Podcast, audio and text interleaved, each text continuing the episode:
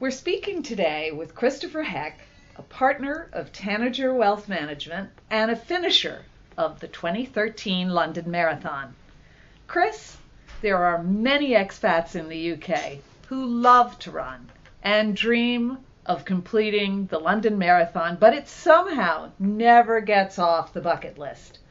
I'm interested in what inspired you to run the race and how you went about getting a place.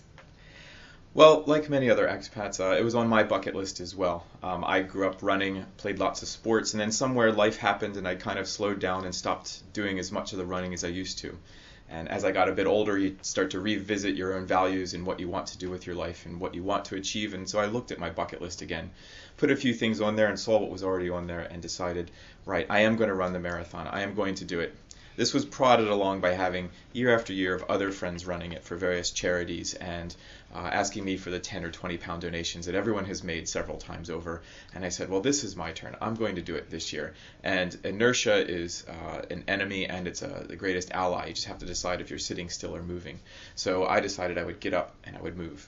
And as a friend of mine, a close friend of mine, had finished the marathon the year prior, I said, well, this is the year. I'm going to do it now. That's great. Tell us a little bit about your training regime and how you fit that regime into your busy life as an investment advisor. Well, indeed, that was probably the hardest thing. As uh, my partner Harriet can tell you, it was uh, the hardest thing was to fit all the training in. Um, where do you put it? But as my grandfather used to say, if you want to get something done, give it to a busy person. A busy person will get it done. You will be better at scheduling your time. You'll force rank and prioritize things and decide, I don't need to watch TV for an extra 45 minutes this evening. Instead, I'll go for a nice long run. I'll try to get eight kilometers out of the way because it's on my plan that I have. So I started with building a plan that uh, regimented, you know, three or four days a week of running, increasing distances uh, to the end, and then tapering off a few weeks beforehand. A pretty typical marathon plan that many people have followed, and you can find fairly easily on the internet. Uh, but now scheduling it into life is what took a little more discipline because life is happening as you're trying to achieve a goal. So the best goals are achieved through having a plan, sticking to it, and being dedicated to it. And of course, all of this happens with a lot of support of a lot of different friends and family. Uh, every time you feel a little bit too tired, or your feet are a bit too heavy, or your lower back's a little bit too sore from yesterday's run, there's always someone there that can say, Come on, aren't you supposed to be running today? Why are you stopping? Go do it and that's what keeps you going. How long um, did it take you to get ready? I mean, is this a you know a six week process, a six month process? It's closer to six months, I would say. Um, definitely, uh, I had been a runner when I was younger, and I had started doing it again in my 30s, and uh, and so I wasn't too bad of a shape, but I wasn't marathon shape. There's a different level of fitness to running a full marathon, I think. And so I wasn't anywhere near that. I was your typical per- busy office person with lots of uh, meetings and lots of clients and lots of things to do. And I needed to almost start from scratch. So I had a 24 week plan that I found and I agreed with myself that I would accomplish this. Uh, I set it into my calendar. I used a, a, fantastic iPhone app called Runmeter, which allows me to uh, sync it with my diary and keep it up to date and remind me that, oh, yes, today I have to go for a run. So I used a little bit of technology to help me get that last push and keep me on track. Okay. Well, let's move on on to the race on the day. And uh, tell me a little bit about running the London Marathon and, and what for you were the best and the worst moments.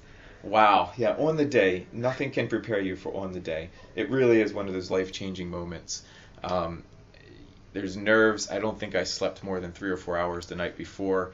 Uh, kind of Christmas morning when you're six years old, you don't know what tomorrow holds. You're just you're so excited to get up, and got there and I, I got dressed and uh, said goodbye to my partner and left and got on the train and I got to Greenwich and I was all excited. And it slowly builds as you see more people getting off the train and more people funneling that way. Because it's not just the 40,000 other runners who are there. It's also the you know 1000 volunteers. It's the uh, 150 200,000 people who are going to watch the start of the race you know family and friends of the the people running so the excitement reaches such a fever pitch that I think when I actually got into my starting line and they actually let us go. We were chomping at the bit like bulls running Pamplona. You know, we were just wanted to go uh, so fast, and I probably ran the fastest one kilometer of my life in that first kilometer. And you're just carried along with the adrenaline and the emotion of everyone doing it. Um, this coupled with the fact I had seen several of my uh, fellow runners for the charity that I was running for, um, who I hadn't met before, who were there. So now I had a, a, more of a team environment. There were 20 or so of us running for Refuge UK, and ra- we'd all raised a, a, very large amount of money. I'm happy to say for Refuge. So we all felt the, the the calling of the cause, and now was the day to actually go do it. So as the uh, first few kilometers ticked away, I think uh, the, the, two or three people I were running with and myself realized that we had been going at too fast of a pace. But you still have these people at every corner of London, all through southeast London, across Tower Bridge, going through the Isle of Dogs and Canary Wharf, and back down the embankment to the finish line. You just have 400,000 people cheering for you. Absolutely amazing to have that feeling of support and community around you, pushing you towards the end and that's not to say that the last uh, five kilometers weren't an incredible challenge, and I did walk quite a bit near the end, as uh, it was uh, more difficult than I thought. And indeed, marathon preparation and marathon fitness is a different level from uh, the normal running fitness that uh, we might be in you know, normal days. Um, but I did finish. I did have a sprint in the last kilometer as well, and uh, did finish the race, and that was just amazing. It was such a great feeling to have reached the finish line and and and gotten my medal. That was absolutely incredible. Great accomplishment um, that I'm very proud of. Um, the, here comes the big question Would you do it again? Would I do it again? Absolutely. I would love to do it again. And you're absolutely right to ask that. There are two people who finish a marathon. One person finishes and says, I'm going to run another one. What's the next one? And another person says, I'm done. I'm going to the pub. Gonna, I haven't had a beer in four months. I'm going to go have a beer now.